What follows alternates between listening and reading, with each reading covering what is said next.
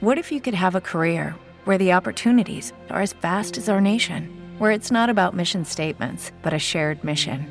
At U.S. Customs and Border Protection, we go beyond to protect more than borders from ship to shore, air to ground, cities to local communities. CBP agents and officers are keeping people safe. Join U.S. Customs and Border Protection and go beyond for something far greater than yourself. Learn more at cbp.gov/careers. With Lucky Land slots, you can get lucky just about anywhere. Dearly beloved, we are gathered here today to. Has anyone seen the bride and groom? Sorry, sorry, we're here. We were getting lucky in the limo and we lost track of time.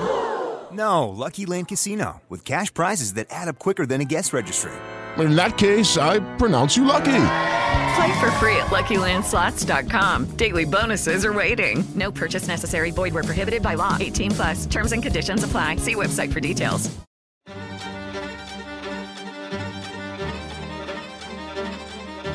Se lo dici a persone che abitano lontano da Milano, può darsi che non tutte sappiano o ricordino esattamente cos'è stata la strage di Via Palestro. Se invece lo chiedi a persone di Milano, rispondono come no, e anzi, se in quell'estate di 30 anni fa si trovavano ancora in città, è possibile che ricordino pure di aver sentito il boato di quell'esplosione. E poi, e poi ci sono loro. Chi nella strage è stato coinvolto ed è sopravvissuto? Uno di questi colleghi, Pasotto, ha detto e se fosse una bomba? Chi ha perso tragicamente una persona cara. Tra le vittime, ecco il primo nome, c'era il vigile del fuoco Carlo Lacatina. Mio fratello era una persona speciale, veramente. Era una persona che già faccio difficoltà a dire era. Non eh, pensavamo per niente che a Milano potesse succedere un evento così tragico. Chi quella tragedia l'ha vissuta dalla parte delle autorità. La città fu sicuramente colpita al cuore. E chi poco tempo dopo ha fondato un'associazione per tenere vivi impegno e memoria. Sono morti ragazzi di Napoli, di Terni, di Bergamo, di Milano. Storia d'Italia. La sera del 27 luglio del 1993, poco dopo le 11, cinque persone furono uccise dall'esplosione di un'autobomba in via Palestro, a Milano. I vigili del fuoco Carlo Lacatena, pompiere da 40 giorni, Sergio Pasotto, che aveva appena festeggiato il compleanno in caserma, Stefano Picerno, che quel giorno era tornato dal viaggio di nozze, il vigile urbano Alessandro Ferrari, che aveva un figlio di un anno e mezzo, e il cittadino marocchino Drismus Safir, un venditore ambulante che dormiva nei giardini pubblici.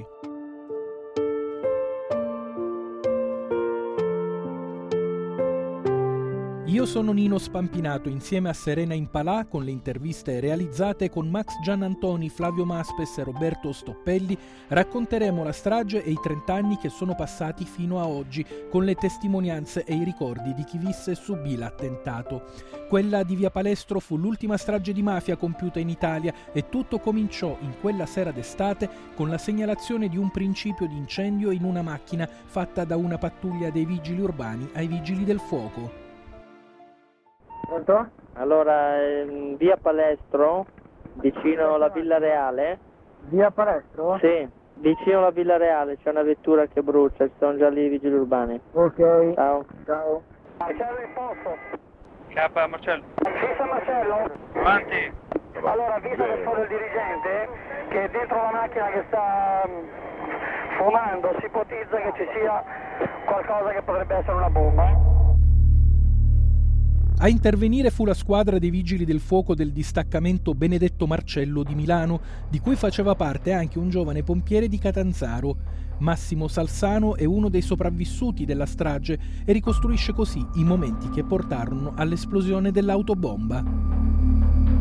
È giunta questa telefonata al distaccamento che per un incendio di un'autovettura. In poco tempo ci siamo siamo arrivati in via Palestro, infatti dista poco dalla nostra caserma. Io sono stato uno di quelli che ha aperto la portiera di, di destra della, della, macchina per fare fuoriuscire il fumo, perché non c'erano fiamme. Noi eravamo stati chiamati per un incendio autovetture, ma eh, quando siamo arrivati sul posto eh, abbiamo visto soltanto del fumo bianco all'interno dell'auto, non c'erano fiamme.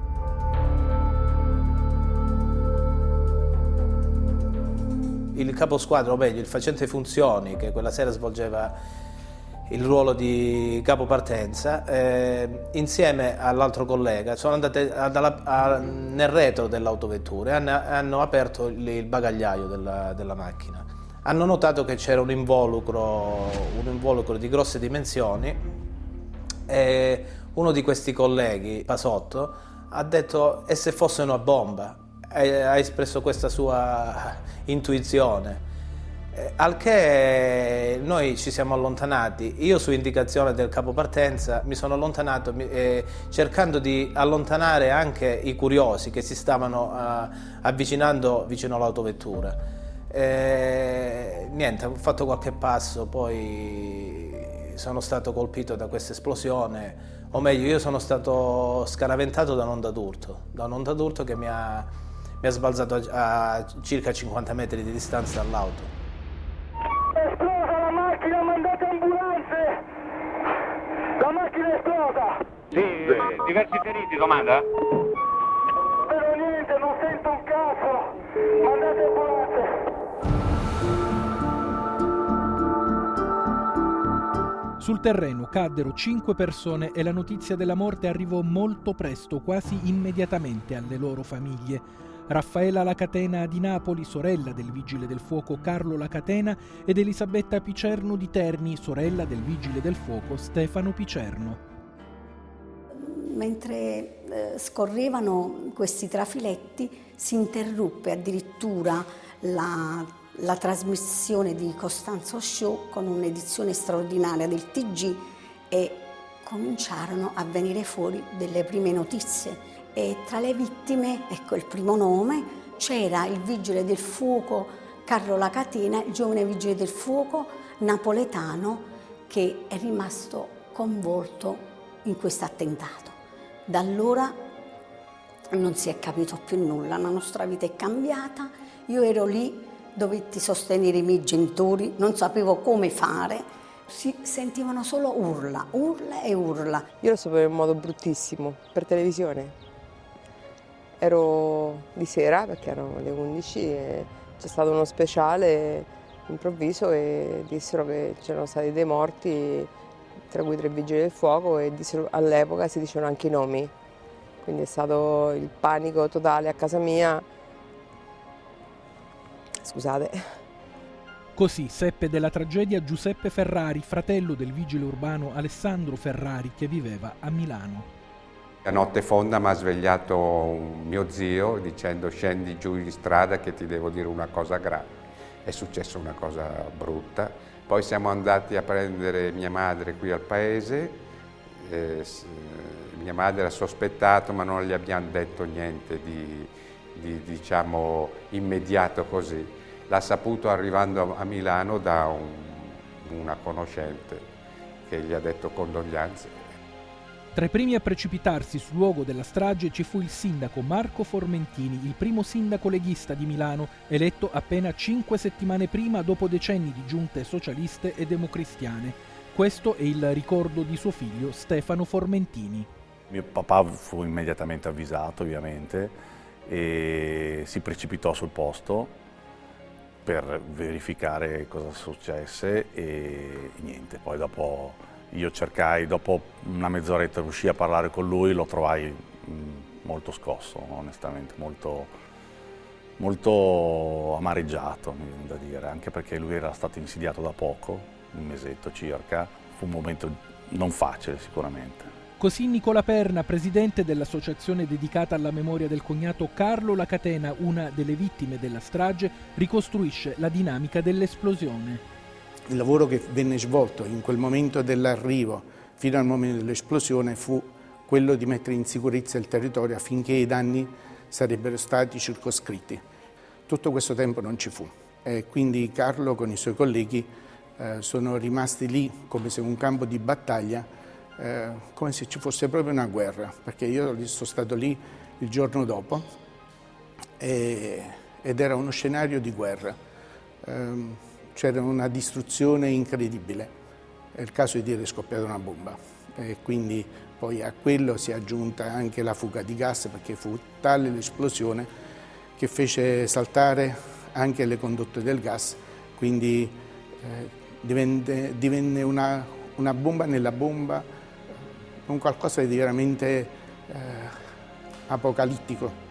Tutto sventrato, eh, c'è l'incendio, ah, avviso subito l'azienda gas anche che c'è una grossa voragine e c'è una, una fuga gas.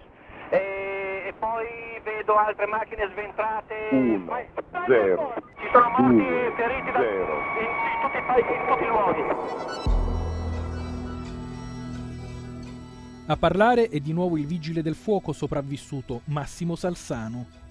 Il ricordo, il ricordo, o meglio la sensazione è stata quella di un tornado che mi spingeva da dietro. E quella è una sensazione che ancora oggi non, non dimentico e qualche volta mi viene, eh, rivive nei ricordi. Quindi niente, poi mi sono rialzato dopo ho cercato di raggiungere i colleghi quando sono ritornato indietro. Eh, ho visto i colleghi a terra, quindi dilaniati dall'esplosione. Questa è un'immagine che non dimenticherò mai. Per i parenti delle vittime, lo strazio del viaggio a Milano. Di nuovo Elisabetta Picerno e Raffaela La Catena. A mia mamma non gli abbiamo detto che lui era morto, gli abbiamo detto che c'era stato un incidente e che era ferito e lei non ha fatto domande, ma lei l'aveva capito subito. Siamo arrivati a Milano in tre ore e mezza, e, però quando siamo arrivati lì a Mellegnano abbiamo dovuto dire quello che era successo perché è un conto che vai in ospedale e un conto che vai in obitorio. E quindi siamo andati lì in obitorio e da lì poi dopo ci hanno portato dove in via Palestro e lì ricordo mamma in ginocchio per terra che è una scena che non, non togli più.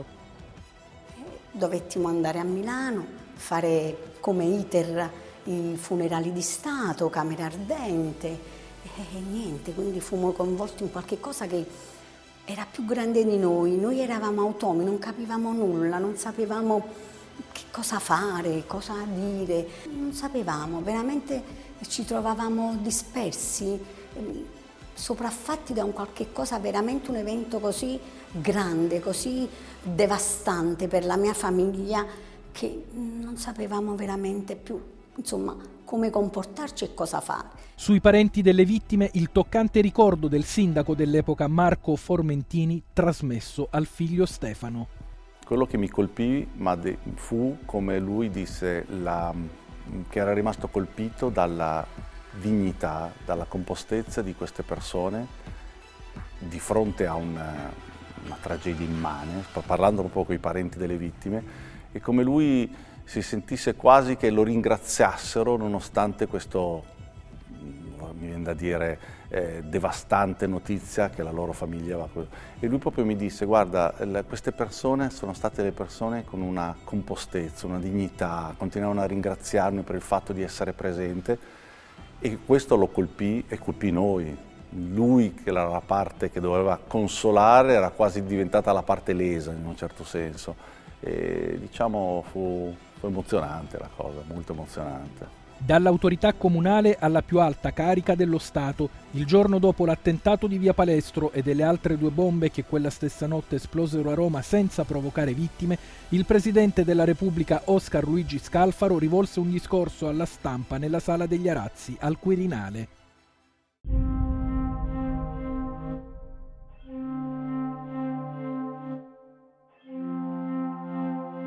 Questa mattina presto ho parlato col sindaco di Milano per dirgli la solidarietà del popolo italiano rappresentata dalla parola, dalla testimonianza, dal sentimento del capo dello Stato.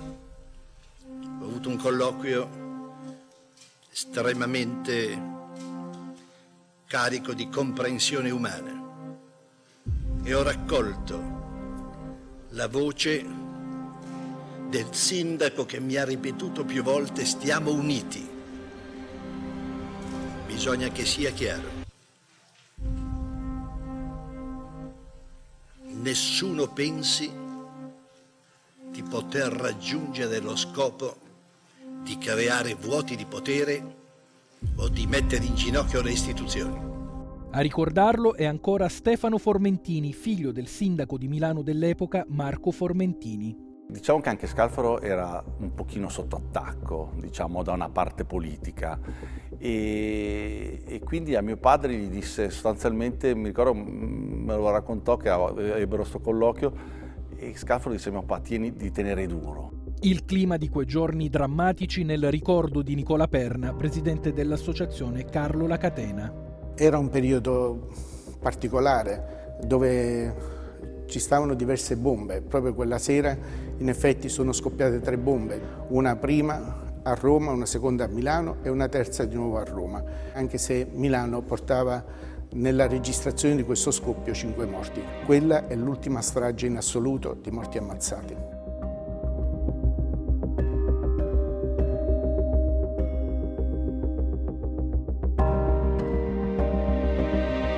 Bollati da infamia eterna sono coloro che perpetrano delitti così orrendi, che ci mettono di fronte a bare di innocenti, che gettano nel lutto madri, padri, spose, ancor festanti dalle nozze, bambini che hanno appena imparato a riconoscere il padre.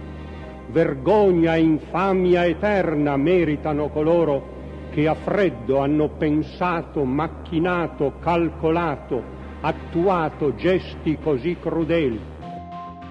Queste parole furono pronunciate dal cardinale Carlo Maria Martini nei funerali per le vittime della strage che si celebrarono nel Duomo di Milano.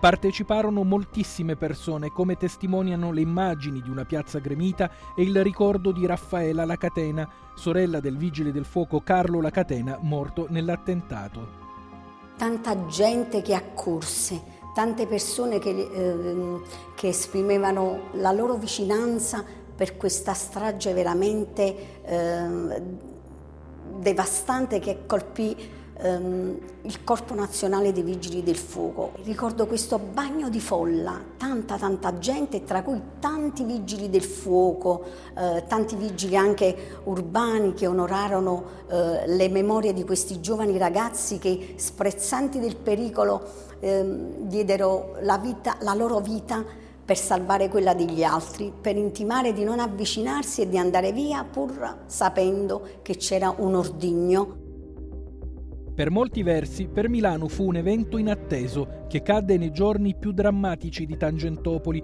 poco dopo i suicidi di Gabriele Cagliari e Raul Gardini. Di quei giorni due dei nostri intervistati ricordano il senso immediato di profondo smarrimento della città, ma anche la sua reazione pronta. Sentiamo Massimo Salsano, il vigile del fuoco sopravvissuto alla strage, e poi Stefano Formentini, figlio dell'ex sindaco Marco Formentini. Non si pensava che potesse accadere a Milano una cosa del genere, però subito dopo eh, si percepiva paura, si percepiva paura in città.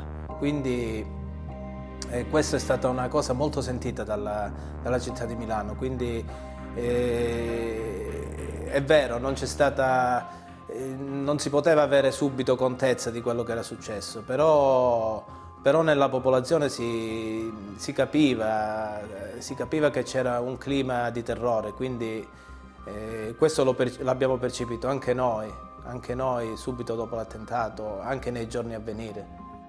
La città fu sicuramente colpita al cuore. La reazione fu, come dissi prima, molto forte, molto sentita dai milanesi. Tanti l'accusano di essere una città fredda, di una città isterica, eh, orientata solo al lavoro, che è vero, cioè, sicuramente lo si vede dai numeri, ma alla fine poi Milano è una città molto calda, è una città che di fronte a determinate situazioni gravi risponde, ma risponde in modo massiccio e non c'è colore, non, non c'è partito, non c'è nulla, dalla A alla Z.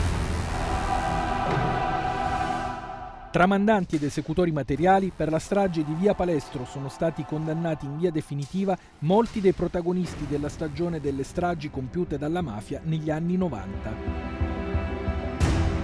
Dichiara Spagarella Leoluca Biagio, Barranca Giuseppe, Giuliano Francesco, Graviano Filippo, Lonigro Cosimo, Mangano Antonino, Messina Denaro Matteo, Provenzano Bernardo e Spatuzza Gaspare colpevoli di tutti i reati loro in concorso ascritti di condanna tutti alla pena dell'ergastolo con l'isolamento diurno per anni tre.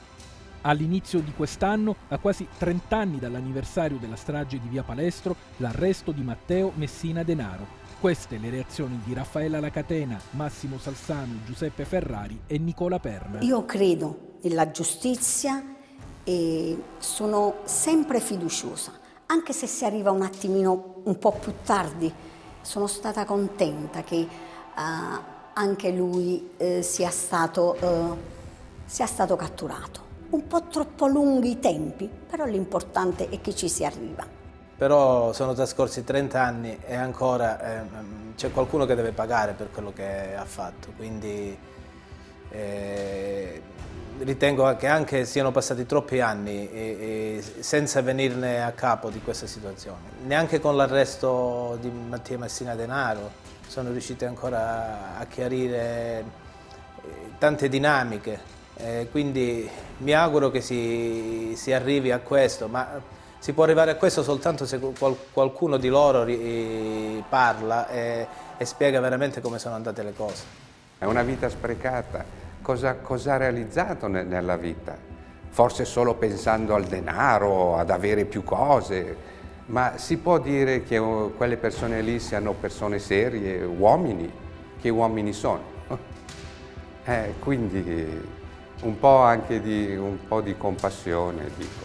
Una giustizia che non è totale, è una giustizia parziale. Avremo tante cose diciamo, dove eh, non, non ci è stato dato ascolto, eh, abbiamo tante difficoltà di vita vissuta eh, che ci siamo, come dire, eh, è diventato il nostro fardello. Anche per questo l'associazione per me diventa un punto di orgoglio perché noi ce la siamo costruita.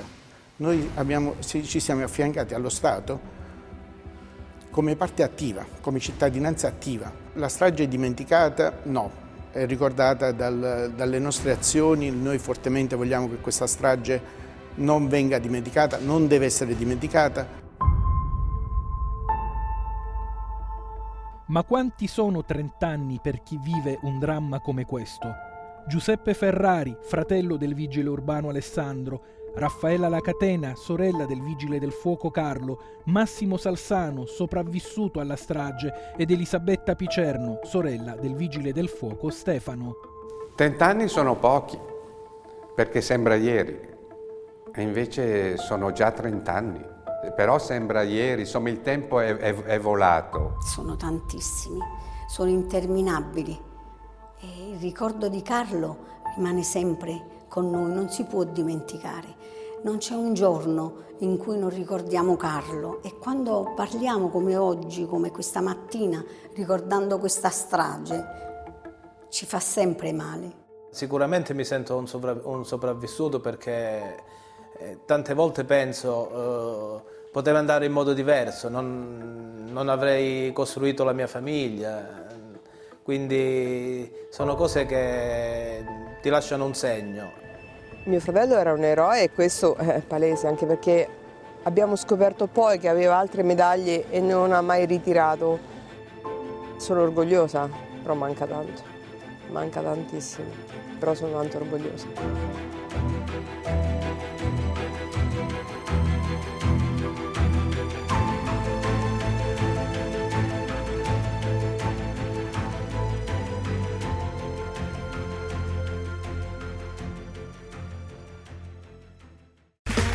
Okay, round two. Name something that's not boring. A laundry? Ooh, a book club. Computer solitaire, huh? Ah, oh, sorry, we were looking for Chumba Casino. That's right. ChumbaCasino.com has over 100 casino style games. Join today and play for free for your chance to redeem some serious prizes. ChumbaCasino.com. No purchase necessary. Forward, prohibited by law. 18 plus terms and conditions apply. See website for details.